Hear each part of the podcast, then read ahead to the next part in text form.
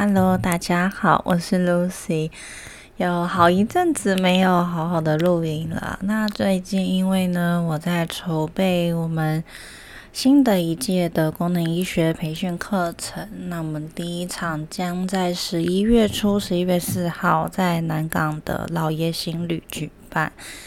那这次是等于是呃，暌违了三年嘛。这疫情三年来，我们都是以线上课程为主。那从去今年年初就一直听到很多的要求，希望能够有现场课。说真的，现场课真的是一个大家都知道很累，就是我们讲师要很早起床啊，然后梳妆打扮好到现场，然后学员大家也是有一些是从中南部上来，然后搭第一班高铁冲上来什么的。所以说真的，真的是非常的犹豫要不要做现场课啊。但是无论是我们讲师或是学员，其实心里都很清楚的是呢，呃，讲师上现场课会比较热情，那可能讲的会比较精彩。那学员也是现场，因为你被关在。这个场地里面，你比较不会去分心，你学习的效果会比较好，而且现场会有一种大家一起学习的那样子的能量，然后会有比较多的即时交流啊，然后有一些 Q&A 啊，那当然是学员在家比较舒服，不用花一些交通时间的成本，但是大家也扪心自问，就在家很容易被打断嘛，就是可能会有一些。家务啊，小孩啊，或者是有一些其他的事情会让你分析，那有时候那个学习效果就不是很好，所以真的是很犹豫，真的是很犹豫。因为其实大家知道我是一个很严重疲劳的人，我真的真的非常犹豫要不要办现场课。但总之后来我们就决定了。好，就是来做吧。那因为这个现场课办下去，就是会整套课程都办现场课。那预计可能要花到一年半的时间，一个月上一堂，然后总共十四堂课。那会这样子安排，也是希望讲师能够趁这一次机会，重新好好的大幅度的整理教材。那学员也是有时间消化吸收。然后去思考，甚至可以就是就开始应用了。这样你在学习的过程，你的你会对课程内容会有更多的感受，而且也知道要问我们什么问题，因为你已经有开始在做了，所以你的感触性会更强。总之就是先简短的跟大家报告一下最近在忙什么，因为。呃，就主要是卡在我自己啦。虽然大家都觉得我们的课程内容非常的好，就是一致都是有这么多年来都是有很正面的评价，然后觉得内容非常的丰富，非常的精彩。那也是很多老学员会问我说，干嘛要重做课程？本来的就很好啊，为什么要花那么多心力？但说真的，对于我们自己来说，我们当然是求好心切啊。学员就是会觉得，嗯，他们学的很收获很多，但我们会，我的立场我可能会觉得说，啊，我看到了有很少部分学员他们在上了课之后，反而有一些误会，就是可能课程内容，我自己在想说，是不是太复杂了，或者是原则不够清晰明了。然后该怎么做的 SOP 是不是要讲的再更清楚？然后让每个学员都能够确实的理解，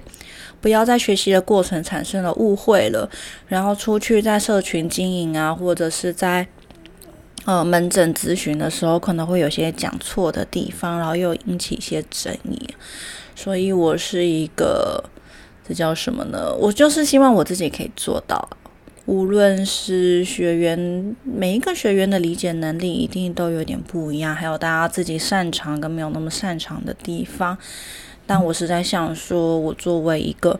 教育中心的创办人，那我自己的角度，我是希望能不能够把教材整理得更加的清晰明了，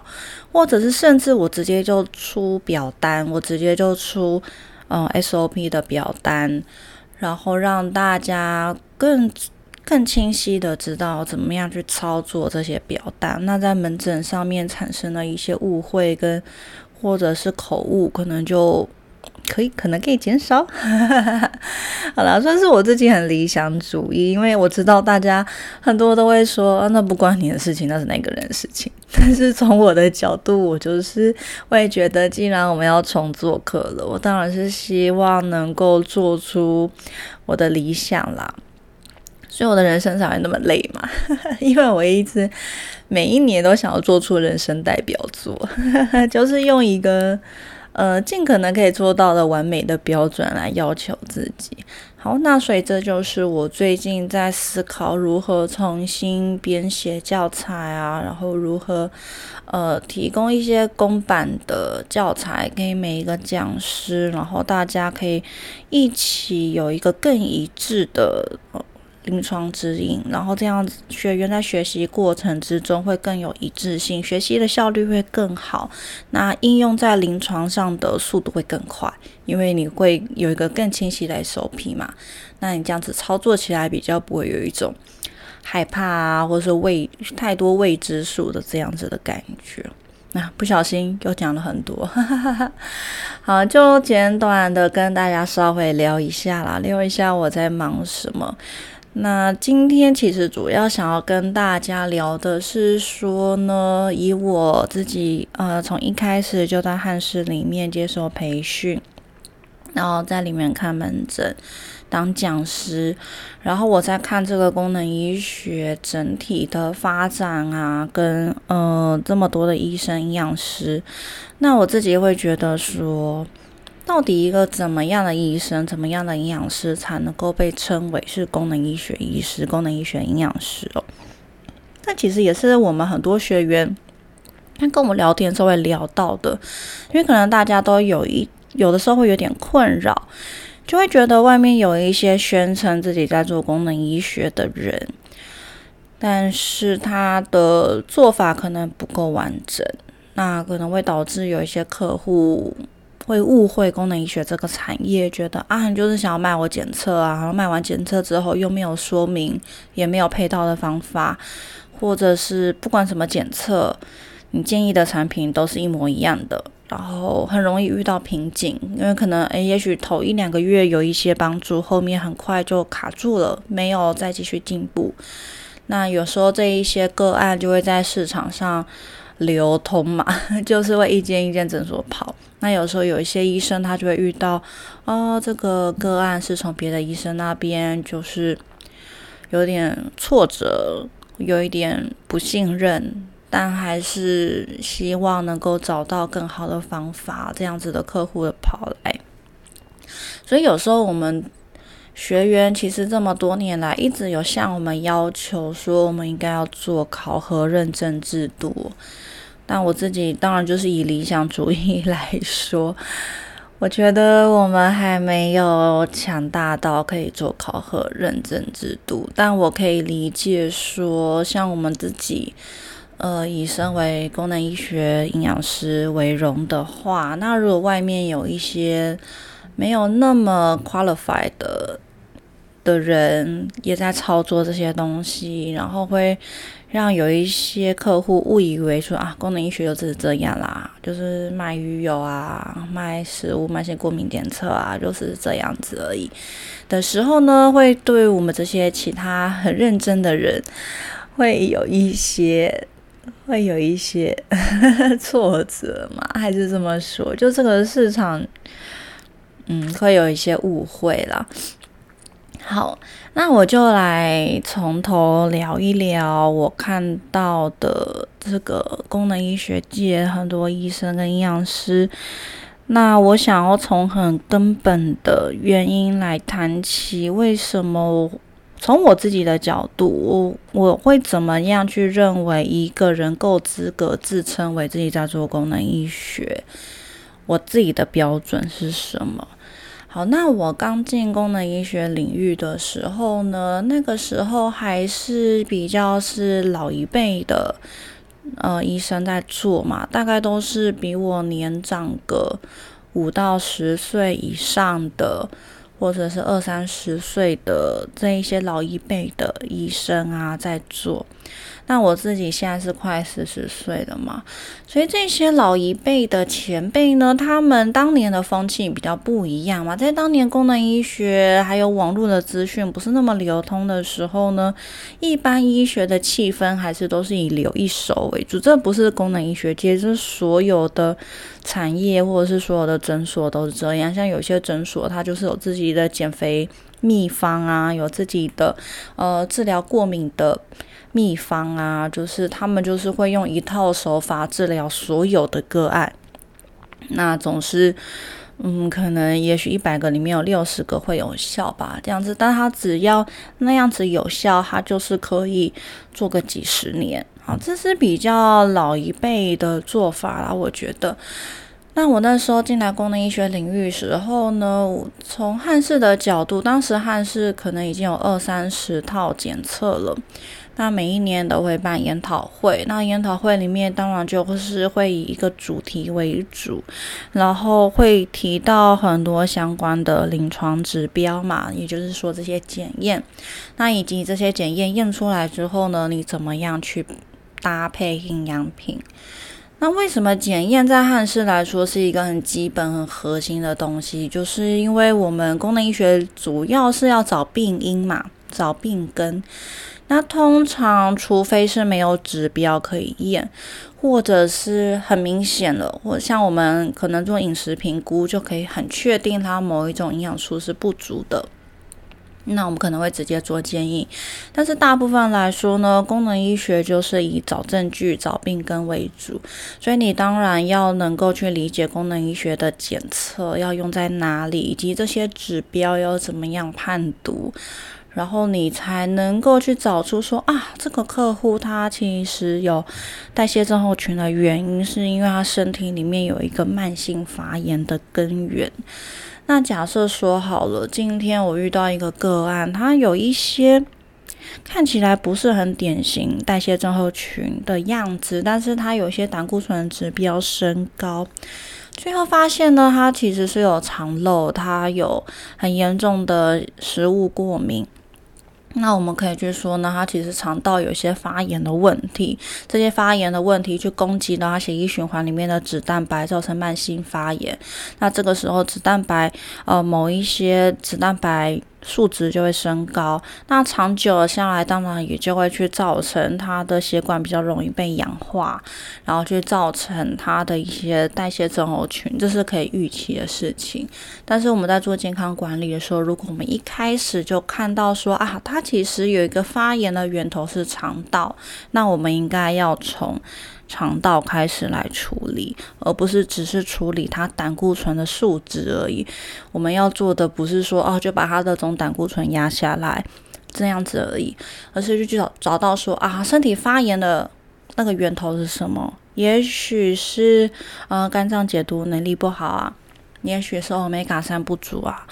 也许是 Q ten 不够啊，维生素 D 不够啊，维生素 A 不够啊，或者是。抗氧化相关的微量元素，像是硒啊、锌啊、镁啊、锰啊这些微量元素不足，去造成他身体里面的慢性发炎。那这些都是我们要去做评估的。所以，呃，简单来说呢，站在我从汉式训练的立场，我们会觉得说，你能够。理解功能医学二三十套检测是非常基本的事情，那。必须要说，现在才进来功能医学领域的专家都很辛苦，因为现在功能医学检测好像已经发展到四五十套了。这些年来，我参与了很多检测的研发，那我知道我们检测研发速度其实是非常快的，所以相较来说，现在才进入功能医学领域的人要学的东西，可能是我当初刚进来要学的两三倍了。但是呢，虽然说去理解这些检测对我来说好像是很基本的，但是据我所知，在以前的呃医疗人员，他们是一般来说是做不到的，因为一般医疗人员学习功能医学的呃方式，就是你进到功能医学诊所，那这家诊所它可能。选用了两三套功能医学检测，所以你知道大概就是那两三套，然后以及诊所选择使用的产品，就是你熟悉的产品。然后，也许诊所会让你参加一些功能医学研讨会。那功能医学研讨会一定会讲到很多相关的检测啊，相关的产品。但是，假设你的诊所或者是你搭配的医生、你搭配的营养师就是不用的话呢，你就很难去熟悉这些东西，会变成说你隐约知道哦，还有一些这些事情，但是你没有在用，所以你没有办法真的去。从很根本的去理解，呃，客户会怎么样的族群会需要这样的检测，以及用了之后会得到怎么样的结果，会看到怎么样的变化，就会很缺乏这些实际的经验。因为我自己会觉得，呃，我看到的大部分的医疗人员。像是医生，他可能假设说他是心脏科的，他可能对某些检测就情有独钟嘛。像是当然就是简单的胆固醇啊、血糖啊这些，他一定会验。再来，他可能会以他个人喜好，可能验个重金属，或是验个呃男性荷尔蒙、女性荷尔蒙。那那也有可能今天是一个肠胃科诊所，那平常都会做肠胃镜，他可能就会搭配食物过敏检测。那也许他自己有个人偏好，他可能会顺便看甲状腺，或顺便看肝脏解毒，但他可能就会忽略了其他，像是说肾上腺啊、维生素、矿物质啊、胆固醇啊这一些的，就会变成说我看到的，呃，前辈们，就是他们会。这也是我觉得现实吧。现实当中，你工作上就是只会遇到这些，但是他们会觉得说啊，这就是全部啦，因为我们诊所就是做这些，我们诊所就是做功能医学的，所以这样子就是全部了。但是，如果我们从学理来说呢，你在学习全部的检测的过程，你可以学习这个功能医学七大系统的基转。因为呃，功能医学它很重要的一个起点是说，我们今天不是一个专科，我们不是专门看大脑，专门看肠胃道，专门看肝脏。以专科来说，我们可能没有。我们一定是没有西医那么强嘛，因为一般的医院你还有影像检查，你有很多。呃，侵入性的检查跟治疗，但我们在功能医学只用保健食品嘛，所以我们看的一定是其他的方向。那功能医学它最重要的核心就是把一个人去看他的整体表现，我们要去知道他肠胃道啊、肝脏啊、荷尔蒙、甲状腺啊、肾上腺，还有所有的营养状态，像是细胞层级的细胞代谢、细胞营养代谢能力啊，还有 dysbiosis 啊。还有很基本的维生素、矿物质啊，氨基酸、营养啊、脂肪酸啊，再包括他的精神情绪，我们都希望你是能够看到一个人的整体。因为如果你都来功能医学了，你还是只看特定的器官，例如说你只看甲状腺，你只看肠胃道，那又觉得好像。又回到了本来你在医院专科的那样子的概念。那当然，每一个医生或营养师，你一定有自己特别擅长的地方嘛。像很简单来说。我一定七大系统都很擅长，我一定是的，因为毕竟我在这个领域这么久，训练这么久，而且我又是讲师，所以我一定七大系统都超级熟。但如果硬要说一个我比较弱、比较不擅长的，那就是我自己没有的东西嘛，就是呃胆固醇啊、代谢症候群。那对我来说，主要是呢这些胆固醇相关啊、代谢症候群有非常多。多的医疗人员可以处理，所以大部分不会到我这边来。那会到我这边的，通常还是一些比较难处理的免疫啊、过敏啊、精神情绪这一类的问题，才会到我这边来。那我当然就是会有一个更高的热情，就会觉得啊，我懂你，你跟我一样，当初也是都没有人可以理解，然后。算是某种程度上看似生活很正常，但是内心深处觉得自己已经走投无路了，很希望能够找到一个真正的解答。那我也会很大的热情想要帮助你。我觉得你跟我一样有相似的处境跟相同的愿望，那我们一起努力。那相较于来说，代谢症候群，我就会有一点觉得啊，这不是大家都会处理嘛？而且。呃，其实相对来说没有那么复杂。我觉得，呃，心血管 代谢症候群它很多，哎，好，它难处理部分，我觉得是一些心因性的哦，就是有些人打从心底没有那么想要善待自己，或者是打从心底不在乎这些事情，然后他只是觉得说，好啊，那你要我处理，我就处理啊。抱着这样子的心情，这样子的个案，他通常在这些胆固醇啊、血糖啊、减重上面的控制就会没有那么的顺利，很容易卡关这样子。好，所以说对我来说，你如果是一个真正的功能医学医师或营养师。最基本就是呢，你看待每一个个案，一定要从一个人的七大系统来看。就是我们可能会从自己擅长的系统开始，但是七大系统都要顾到。例如说，你很擅长就是糖尿病，那我们一定是从胆固醇、血脂代谢、血糖以及氧化压力开始嘛？因为其实。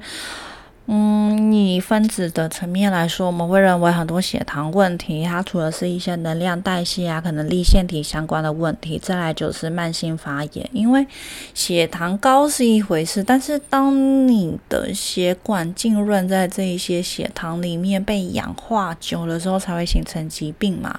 所以氧化其实这些慢性发炎是一个很重要的关键，然后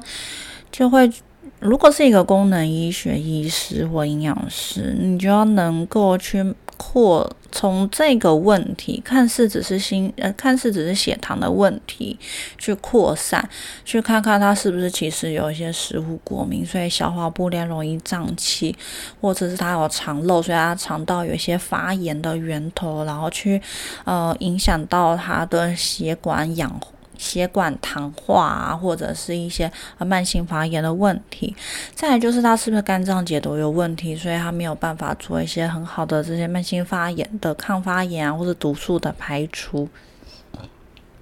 或者是他于是有些甲状腺功能不足啊，所以去造成他在这些呃能量的代谢啊，或者产生的过程是效果比较差的。那它是不是有这个荷尔蒙失衡？那是不是有雌激素占优势？所以雌激素去刺激了脂肪组织，那脂肪组织又在。合成更多的雌激素，去造成一个恶性循环。那同时呢，因为它的 aromatase 的活性增加，就造成睾固酮不足哦。像很常看到，就是很多男女性，他大概过了三十七八岁，他开始肌肉量比较难维持。那很多时候呢，就是睾固酮相较于雌激素是偏低的哦，那雌激素相较于睾固酮是偏高的。那些荷尔蒙失衡问题，那再来，我们就会走到更深处，它最深处，它没有办法从根本地照顾自己，例如说，好好的舒压、运动，呃，很在乎自己的饮食内容，然后真的是吃。一些很 mindfulness，就是你吃起来又舒服，然后又健康，又真的合乎你身体的需求这样的饮食，那他心底深处是不是其实有一个想法，就是觉得我不重要，我只要照顾好我家人，我只要撑到。哦，我的小孩大学毕业就好了。呃，我只要赚够多钱就好了。哦，我的工作是最重要的，我不重要。哦，我是呃，只要只要怎样怎样怎样，就是有一些时候呢，这些个案心底深处是有一个这样子的想法，那它体现出来的可能只是纯粹的呃睡眠品质不佳、梦多啊、疲倦啊，那很多这种隐藏的。想法是蛮需要透过一个长时间的互动，然后慢慢去，呃，透过很多呃生活上的一些细节、生活形态上面的。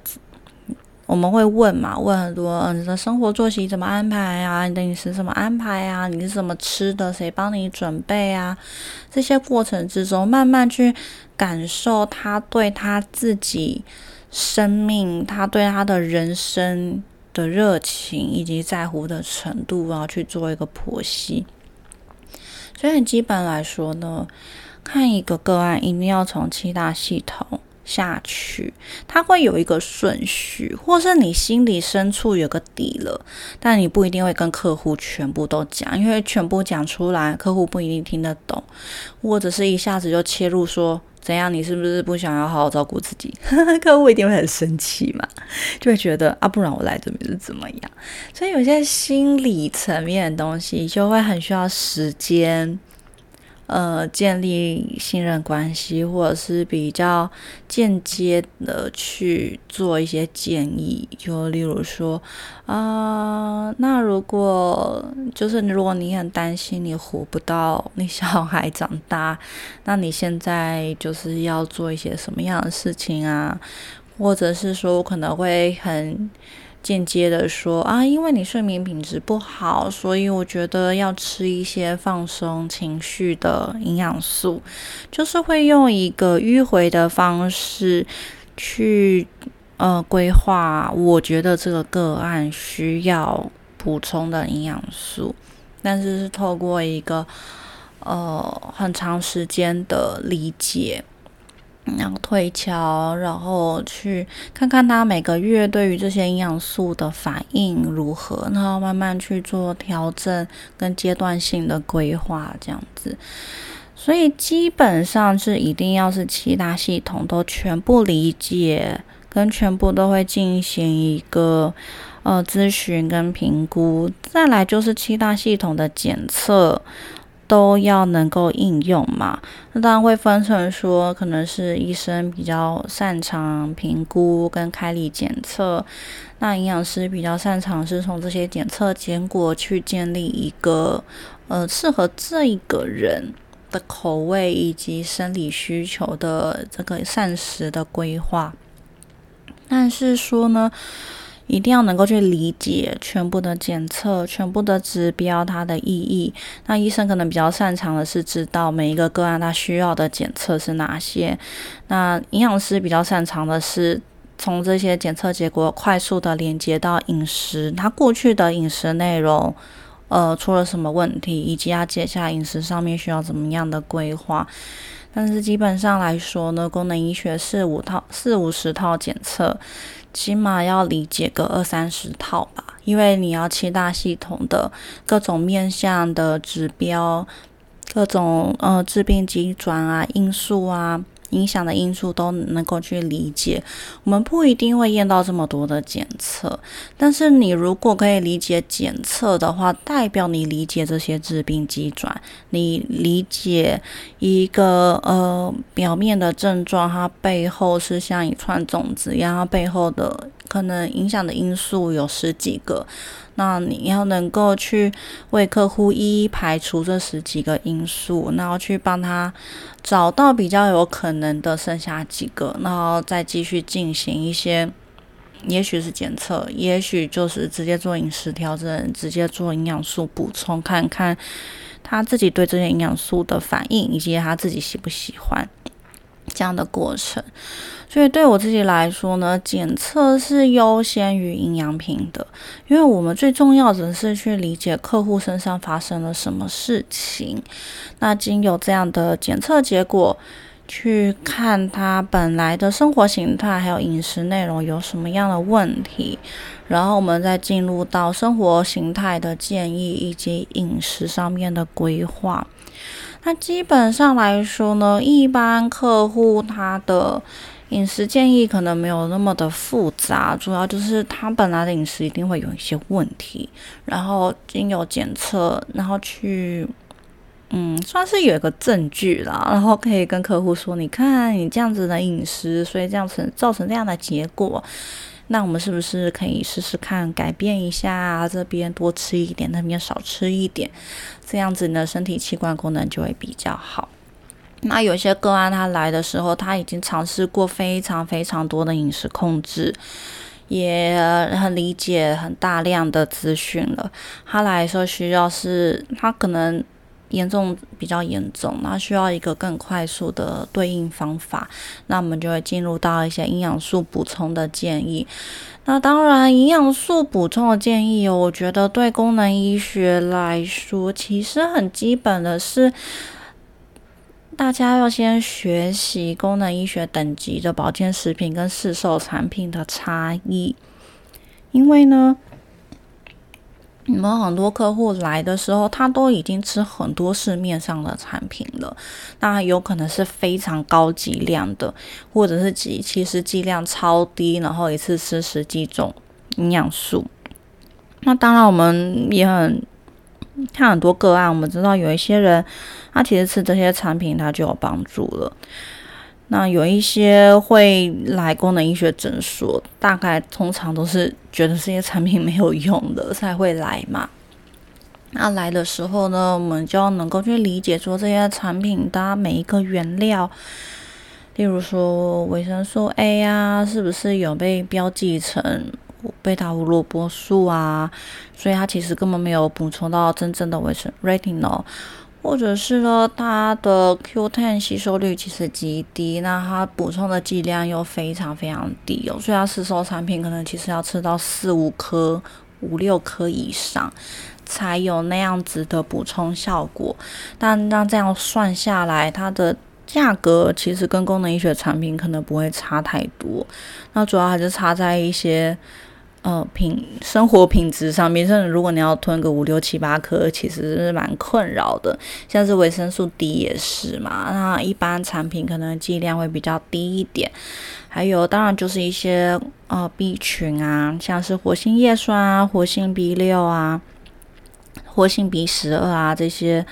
呃剂型。形态形诶形式，总之就是它活性形式上面的差异哦，会大幅影响到它的吸收率，还有它的功能。那像大家可能比较熟悉的，像例如说我们在补钙啊，或是补镁，你如果只是普通的碳酸钙或者是氧化镁，它的吸收率以及它的效用其实是嗯。跟其他形式的是不太一样的，会有很多所谓的呃乳酸钙啊、柠檬酸钙啊，或者是呃苏糖酸镁呀，或者是甘氨酸镁，就其实这些产品它都是有不一样的用途、不一样的作用跟不一样的呃。价钱，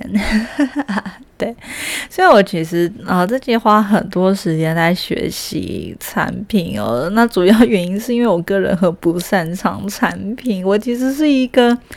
呃，对于所有比较商业的东西，嗯，都不是那么的熟悉的人。因为我其实我有说过，我在进攻内医学之前，我是完全不吃营养品的。我非常非常的讨厌吞任何的胶囊，还有药丸。我以前连那个丝丝感冒胶囊哦，都可以吞到两三杯水，然后吞到整个胶囊都破掉了，药粉散落在嘴巴里面很苦这样子，然后我都还是会有一点吞不下去。所以我是真的真的非常的不喜欢吃保健食品。我是进来功能医学之后呢，学了这么多七大系统。然后去发现说啊，我自己身上有这么多的问题，那也是后来真的开始试吃了一些产品之后，发现诶，他们对我的真的帮助是非常大的。那我用某种程度上面的走投无路，然后才开始吃这些营养品哦。所以我是花了很多时间学习功能医学产品跟市售产品有哪些差异，然后以及它为什么那么有用。所以我算是有一点，先在呃学术的基础上，还有一些逻辑道理上面，先说服自己说，诶，吃这个可能会有帮助哦。然后我才试着吃吃看，然后吃了之后发现，诶，好像真的有帮助，诶，真的有差，诶，然后才长期持续吃下去的。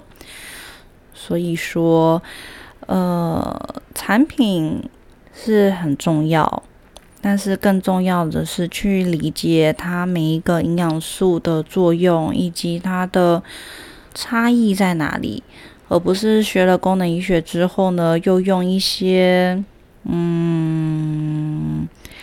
如果只是用一般产品也就算了，有些是会用一些奇怪的产品哦。那问我说这样到底算不算功能医学？我也知道该怎么回答。就会我会觉得说，我们功能医学对产品其实是有一个标准在的。就例如说。呃，添加物越少越好，希望保持在最低的添加物，然后里面的物质是越活性越好，越是专利原料越好，然后剂量希望是，当然是希望是足够的，但是希望不要太高，因为每个人需求量不一样嘛。如果它产品本身设计剂量太高，很多人他吃起来的。这个胃会肠胃会不太舒服，有时候它这个消化吸收的能力不够好，所以它吃下去会不舒服。那再来就是配方哦，因为我们会去想说呢，有些甲基化循环的配方啊，有些神经传导物的配方啊，或者有些心血管的配方啊。那假设说，如果你呃这个吃姜黄吃一颗，B 十二吃一颗，叶酸吃一颗，锌吃一颗，B two 吃一颗，然后 PS 吃一颗，然后什么都分开来吃的话，吃起来真的是心很累啊。对，像我自己是真的很讨厌吞营养品，所以我很喜欢用复方。我很喜欢用一颗，虽然看似单价很高，但是它里面有五六七八种成分，然后每一种成分都是蛮足够的。然后这样子吃起来比较不会那么辛苦，不是没有那种一整天好像都在吞营养品的感觉。那像我之前有当这个上海，诶，是上海吗？哪一个营养咨询单位的顾问哦，然后就看到他们那边蛮夸张的，他们有一些才两三岁的小孩，就一整天已经吞到了七八颗、九颗、十颗的营养品了，是非常非常的辛苦。那爸妈还要磨粉啊，或者是怎么样冲泡啊，怎么样和带食物给他们吃啊？但是这个生活品质真的是，哎，我觉得不管是爸妈还是小孩都非常非常辛苦。好，所以讲到产品呢，不得不说，我后来知道，很多人刚开始接触功能医学，是因为直销，他们会用功能医学的方式去证证明说他们的产品多有效，或者是之前很红的那个生酮社团嘛，也大概都是用功能医学的理论再去讲生酮有多好，然后讲他们的产品有多好。所以我也可以理解，很多人他接触功能医学其实是从产品开始的。好，但以我自己的标准来说呢，我觉得一个，如果你可以自称你是功能医学，那你就要七大系统都可以看，无论这个个案来的是什么问题。只要不是器质性的，例如说不是什么肿瘤啊、什么什么那一种，当然是建议都是去医院先做一些手术的评估啊，做一些根本的治疗啊。那我们只是做一些后续的调养啊，然后让它器官功能恢复的比较好。那基本上应该是要七大系统都可以兼顾，然后在检测上面是七大系统的检测指标都要能够理解。或是可以判读，或者是可以规划。那再来就是对应到这些指标、生活形态还有饮食内容上面的调整，以及后续营养素的规划，就是怎么样去按照这个人他个人的愿望啦，以及他生理上面的需求，去帮他以他的预算去配出他需要的营养素。我觉得这样子对我来说才是一个功能医学医师，或是功能医学营养师。那一开始呢，我在刚进功能医学领域的时候，我看到非常多前辈，他们是没有办法嘛，那么大概就是自己的诊所做哪些，他就会哪些。那当时也没有办法，因为当时就是都是以研讨会为主。那你可能也会心里不排除说啊，这些讲师会不会也都会留一手，就讲一些很厉害的东西，然后但是讲一些很基本的处理方法，他可能去隐藏了他很多失败的经验，或是副作用怎么处理呀，或者是。到底个体差异要怎么样去做评估、去做规划？到底要怎么样去评估？说这样子的个案真的是怎么样去处理？这样子就不会讲那么全面。那有时候可能也不一定是讲师留一手，有时候讲师他就是依照那一场研讨会的目的、时间长短、性质，然后去做去讲他想要讲的部分。但是就不会讲的那么完整嘛，反正他何必要分享他自己的失败经验呢？因为失败经验其实才是最重要的。你怎么样从中去找到呃预副作用的发生啊，去预防啊，或是你怎么样去处理客户的挫折跟不满？然后其实。说真的，因为我一开始，我其实之前有说过，我一开始的工作就是做类似各管师的工作，所以我很了解去处理客户的不满其实是非常重要的。以当初呃药厂业务一开始就跟我分享一个心法哦，就是如果你遇到客户不高兴，不要逃避，不要害怕，而是你去处理了客户的不满。这是你处理的，他很满意的话，他就会成为你真正的客户，他会真正的信任你。那的确，我的。经验也是这样子啊，就是当你一定会跟客户之间发生了一些不符合期望的事情，但是如何解释的过去，如何让客户知道说真的发生了什么事情，而且你也不逃避，你也负责到底，你会陪他一直下去，而不是说啊，不然就找别人啊。其实我觉得客户最怕的是这样子，客户怕的不是。第一次没有效，或是哪一次没有效，而是发生的事情你不帮他处理，你不一直长期的支持他面对所有的问题，然后都愿意帮他处理。其实客户想要的是一个长期支持他越来越好的一个伙伴，这样子。所以说呢，呃，那也是为什么后来。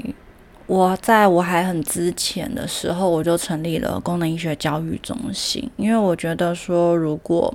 老一辈的他们有他们习惯的做法，但是我们年轻一辈的，我们是渴望这些完整的知识的，我们是了解这些知识，真正的知识是有价值的，因为你在外面上到的一些免费或是便宜的东西，那一定就是。一定有金钱的力量在后面嘛？就是厂商他要卖他的东西啊，然后所以他就是会找讲师啊，然后请讲师去讲他们想要讲的东西，然后希望你听他们希望你听到的东西，这样子你就会去买他的东西，然后他就他其实赚的是后面卖的那个利润，前面办的这些活动啊，这些这么低费用的活动。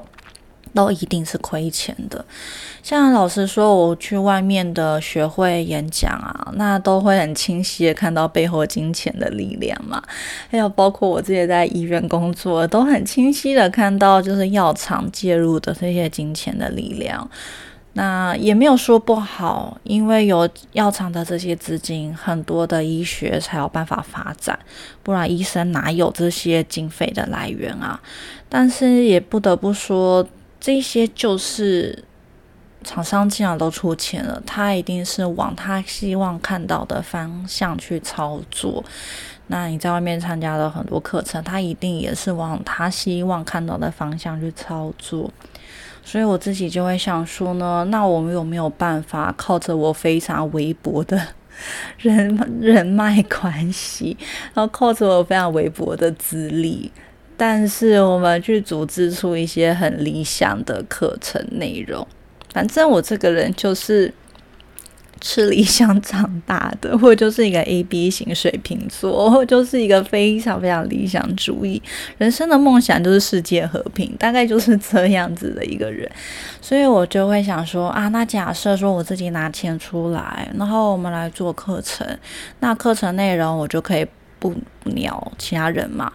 我们就是只讲纯学术，我们就是只讲纯知识。我就是把功能医学大讲特讲，我就是要把这些生化营养路径全部都讲。然后你付了钱，你坐在我教室里面，我没讲完你也不能走。之前差不多就是一个这种绑架学员的心态，就是觉得我要讲哦，我要讲很多，我要全部都讲哦，你要全部听完你才可以下课，你才可以走，你一定要全部学起来哦。你今天都已经人在这。边了，我会把七大系统讲好讲满，然后让你走出去的时候，不可能不说你没有学到东西。大概就是这种超级理想主义的心态在办课，那也默默的不知不觉办了快要六年了，也真的是蛮有趣的。那呃，之前还有曾经有。医生没有说，就是啊，你们做这个课很赚钱啊，因为你们课程定价很高。但其实完全不是哦，因为我们的课程是，呃，我们的学费就是讲师费，就是这么的单纯。我们就是整个组织运作就是场地费跟讲师费，我们收进来的学费就是付场地费跟付讲师费。然后当然，因为我们要做线上课程，所以我们还会付讲师授权费。然后常常都是几十万这样子付出去，也不知道什么时候会回本，就是压力蛮大的。因为我们背后没有厂商，没有什么赞助，就是我跟欧医师自己掏钱出来做课程。然后每一年都在想说，会不会今年没有人想学功能医学了，就可以收山了，就不要再这么辛苦的做课了。每一年又诶，有一些人一直在问课程，那想说哦，那那好啊，那今年也来做好了，然后就跟欧医师两个人就来说哦，那好，那今年要拿多少钱出来来做课程？大概就是这么这么单纯，就是这样。我们教育中心就是我跟欧医师两个人拿钱出来做。然后收到的钱就是先付讲场地费、讲师费，然后当然现在因为还有线上系统嘛，那线上线上系统的使用费也不低，因为我们希望就是选择一个品质很良好的线上课程系统，然后那包包括有时候我们需要摄影师拍摄剪辑。那后来我们也都是团队自己在整理影片哦，做一些后置，那我们就会有很多的人事支出再去，我因为我们也不想亏待任何人我觉得我们年轻一辈的想法大概就是这样子嘛，就我们自己可能见识过台湾低薪的那个时代嘛，就是二十二 K 的那个阶段，我们都看过了。所以接下来我们也不可能去亏待我们任何一个伙伴，所以大概我们的运作就是这么的单纯，就是说呢，你进来上课，我们就会把七大系统我们所有知道的知识，我们所有觉得很重要的机转，然后我们遇到的临床经验可能会发生哪些副作用。你在营养咨询的时候呢，有些客户会抵赖，他会抗拒，他会说谎。那我们也会先讲，你大概会遇到一个怎么样的情况？那你在规划这一种饮食类型的时候，你遇到最大障碍是什么？例如说，自体免疫饮食最怕的就是吃素。好，那你会遇到什么样的问题？你怎么样去解决？那怎么样依照他的预算去规划？例如说，他是要吃豌豆蛋白粉，还是他要怎么样？就是豆腐吃到饱，但是又怕对黄豆过敏之类的，就是这种挫折、困难、副作用，以及客户可能会抵赖，可能会不爽，可能会不高兴，这些东西我们都会一开始就讲。你在杀菌过程，你为了预防副作用，或者是你用 B 三想要拉高它的 HDA，但是它会热潮红，它会皮肤发痒。他可能会觉得，哦，你是不是给我吃了什么怪东西？那这些东西我们都会所谓的丑话讲在前嘛，因为我觉得这些才是最重要的啦。我真的是呃很喜欢德文里面有一句话，它叫做“例外证明了”。规则的存在。也就是说，我们当然会有些原则，就是说，哎，我们遇到这样的个案要怎么样处理。但更重要的是例外呢？当这些个案他遇到，你看他明明这样，但他指标出来不是这样。或者是他明明指标这样，就是该吃这样子的营养品，他这样子的营养品吃下去，诶，效果不如预期，那我们要怎么处理？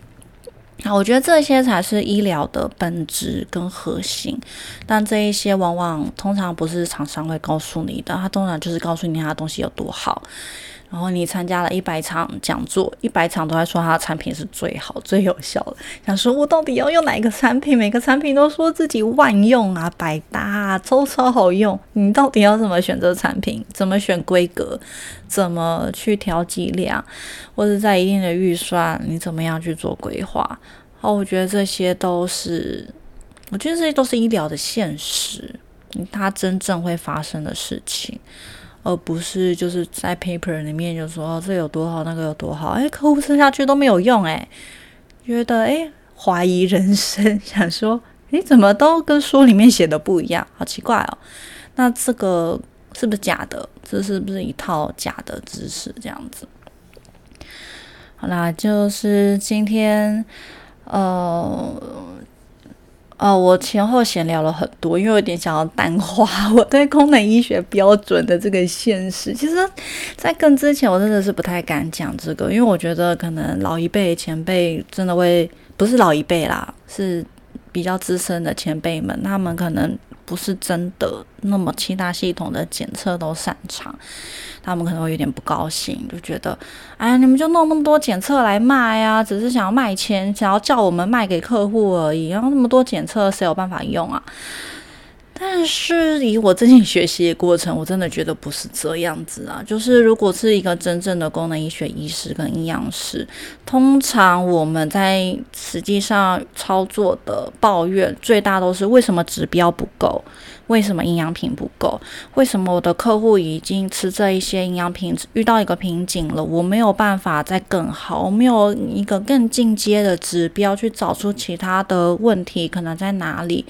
我为什么没有一个更好的营养品配方，或是更适合我个案的营养品配方，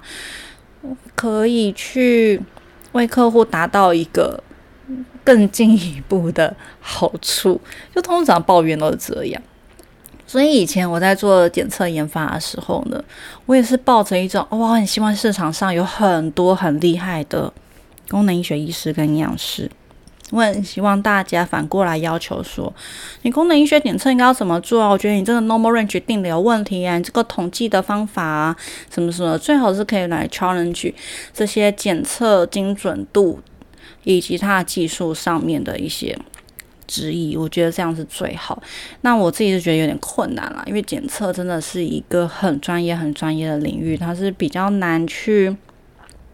比较难去理解哦。我们可能会有一些比较。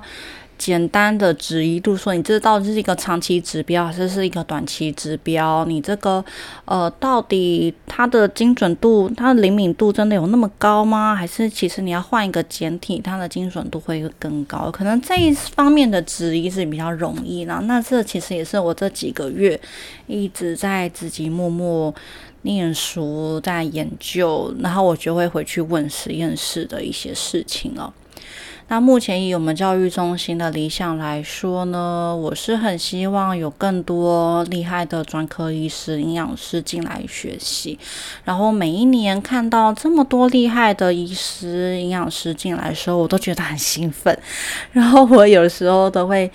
传讯息问这些医生说：“哎，你有没有觉得我们课程有哪里没讲不好啊？呃，可能有些口误啊，讲或是机转讲的不够精准啊？”不符合你专科背景的一些呃医学上面的理解啊，我们有没有哪些？总之就是我就是会问了，我们有没有课程哪里讲不好、讲不对的地方？那我其实是很期待有一些很厉害的医师跟营养师告诉我们说，哎，这边可以讲更好，或是这个路径、这个机转应该是要怎么讲才对。不过可惜是目前是蛮少，蛮少有这样子的 feedback，但是也很高兴这么多专科医师，这么多厉害的营养师进来，都是给予我们很高的肯定，就觉得我们讲的很好。那大部分下一句话就是说啊，他在现实当中，他要在诊所里面做这件事情是有困难的，嗯，所以这也是我今年在重组课程的时候，这会是我的目标之一。我觉得我们的 SOP 要更清晰，然后诊呃门诊表单。直接直接做给大家，然后让大家的刚开始可能会比较顺手，或是遇到复杂个案的时候，也会蛮清楚知道自己要怎么样去做的。嗯，这就是我的人生理想啦。那我真的也是在想说，是不是不要做这件事情了？好累。不过我在做这些事情的时候是最有热情、最有能量的，所以我会继续努力下去。那希望就是能够顺利的经营完这一年半的课程，真的是很希望不要中途破产啊！破产就完蛋了，破产大概就是只能掏钱出来。然后先让学员把课上完再说。但是啊，大家知道，如果是一个破产的工作，真的是做不下去了。不可能，人不是人不是生来做慈善事业的，总是要先把自己顾好，才有办法去顾别人。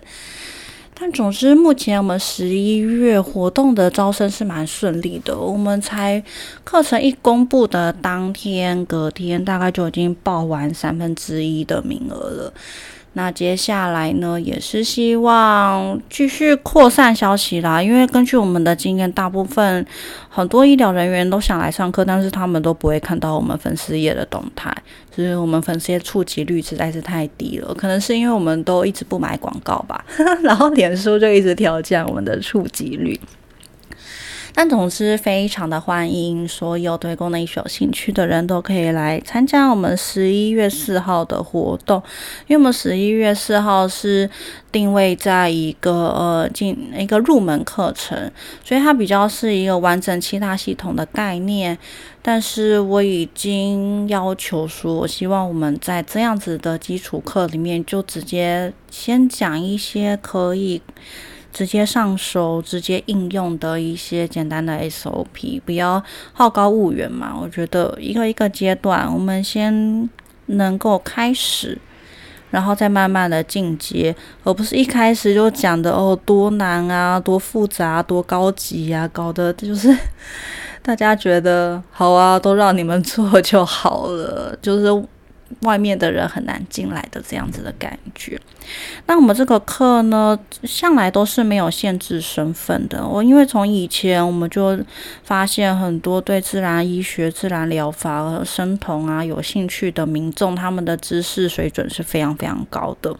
那我们也都很开放，无论你是医师、营养师、物理治疗师、药师啊，还是运动教练啊。还有什么很多诶，我们还有很多什么外科医师啊，或者是呃健身房啊，或是行政管理阶级啊。那主要很大一批是监管师啦、个案师，然后或者是你只是纯粹的对一个正统的功能医学概念有兴趣，你可能在直销或者在其他讲座有接触过功能医学，但是你想来听一听到底什么是真正的功能医学，我们会怎么样去？展现它的核心价值，然后它最根本的饮食基础跟传统的营养学有什么不一样，以及这样子的概念，然后我们怎么样用生化啊营养路径去解释这一些机转。觉得应该是会蛮有趣的。那因为我们十一月四号的场地空间有限哦，我们本来是订更大的场地，但是呃饭店说没有办法，然后我们的场地又变得比较小了，所以我们的名额就只有三十个人。那当然不能来现场的，我们这次有开放线上回播。那我们我们不是用直播啊，因为直播的效果。哦，我自己一直觉得不是很好，所以我们是用，嗯，我们请专业的摄影师团队来录，测录完后剪辑，我们会把影片上传。那上传了课线上系统之后呢，大家还可以。继续观看一年的时间。那我们课程讲义啊，然后影片啊，就是就在线上系统。那你课程讲义可以下载。那对课程内容有任何问题，就直接丢我们的 Line 询问，因为我们 Line 都会有讲师在后台。那我们讲师看到问题，那如果自己没有那么的确定，我们就会跟其他的讲师去讨论，然后去给每一个。我们一致觉得最好的答案给大家。那因为大家有时候对课程有疑问，说是可能会是一个比较复杂的问题啦。那我们也会很小心的、很好的去回应这一些询问，或者是一些现实中我的诊所要怎么样开始功能医学，我要怎么签约，检测在哪里，那营养品我要怎么找，那这些也都可以直接来来的问我们哦，因为我们很理解大家看刚开始想要入门的时候遇到很多。看似微不足道，但是就是没办法开始的一些小门槛、小障碍，那我们都可以协助大家帮忙介绍这些厂商啊、签约的方式啊，我们都可以帮忙转介跟介绍。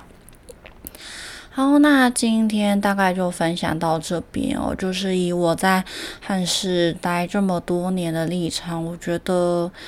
能够理解其他系统的检测是非常重要的，然后去掌握这些治病的基转，然后才去根据每个人个别的情况去建议饮食跟营养素补充。就是说起来简单，但是 很多人都没有真的学过其他系统的完整的知识。所以我才后来弄了这个教育中心。我这个教育中心就是全教，你进来我就希望你全套课程上完，每个系统都学。那先讲最后讲一个 最可怕的答案好了。那其实呃很多人会觉得他好不容易花了一年多上完全套培训课程，他应该就是很厉害很厉害的专家。但老实说，以我们自己的立场来说，我们自己，呃，可能在入行也是一开始就学完，就花了一两年学完其他系统了。但每一年你持续的深造、持续的念书、持续的在临床应用，你会遇到很多的问题，遇到很多很深刻的。呃，教训或者经验，然后你会对整个功能医学的理解会越来越深，越来越深。所以有时候我们的学员也会重复上我们的课，然后有时候也会私讯说。嘿，Lucy，你讲的都是真的耶！我真的在门诊接触个案之后，对你们的课程理解的深度又完全不一样了。你当初说会遇到的一些副作用，或者是客户的一些呃拒绝啊，或者一些说谎的情形，是真的都有发生诶。那的确，我们就是也很希望学员是能够反复的在我们课程当中越来越理解、越来越深刻的体会到我们想要传达的这一些非常珍贵的临床经验。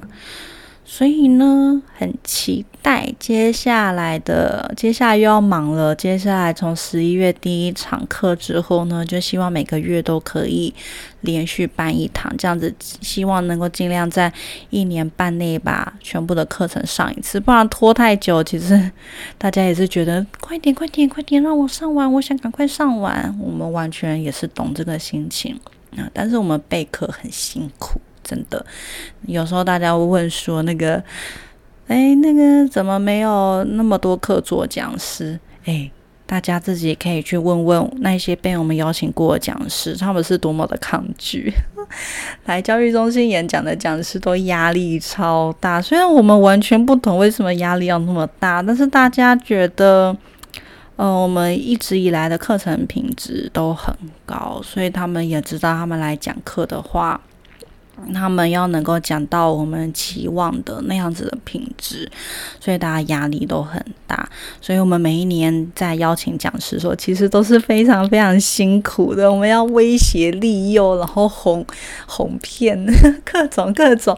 各种各种的方式，就说，然后再靠交情，就说，哎，那个我上次都帮你讲一堂，你要来讲一堂吧，就是各种的凹，然后才能够好不容易请到这些客座讲师。所以今年十一月呢，也是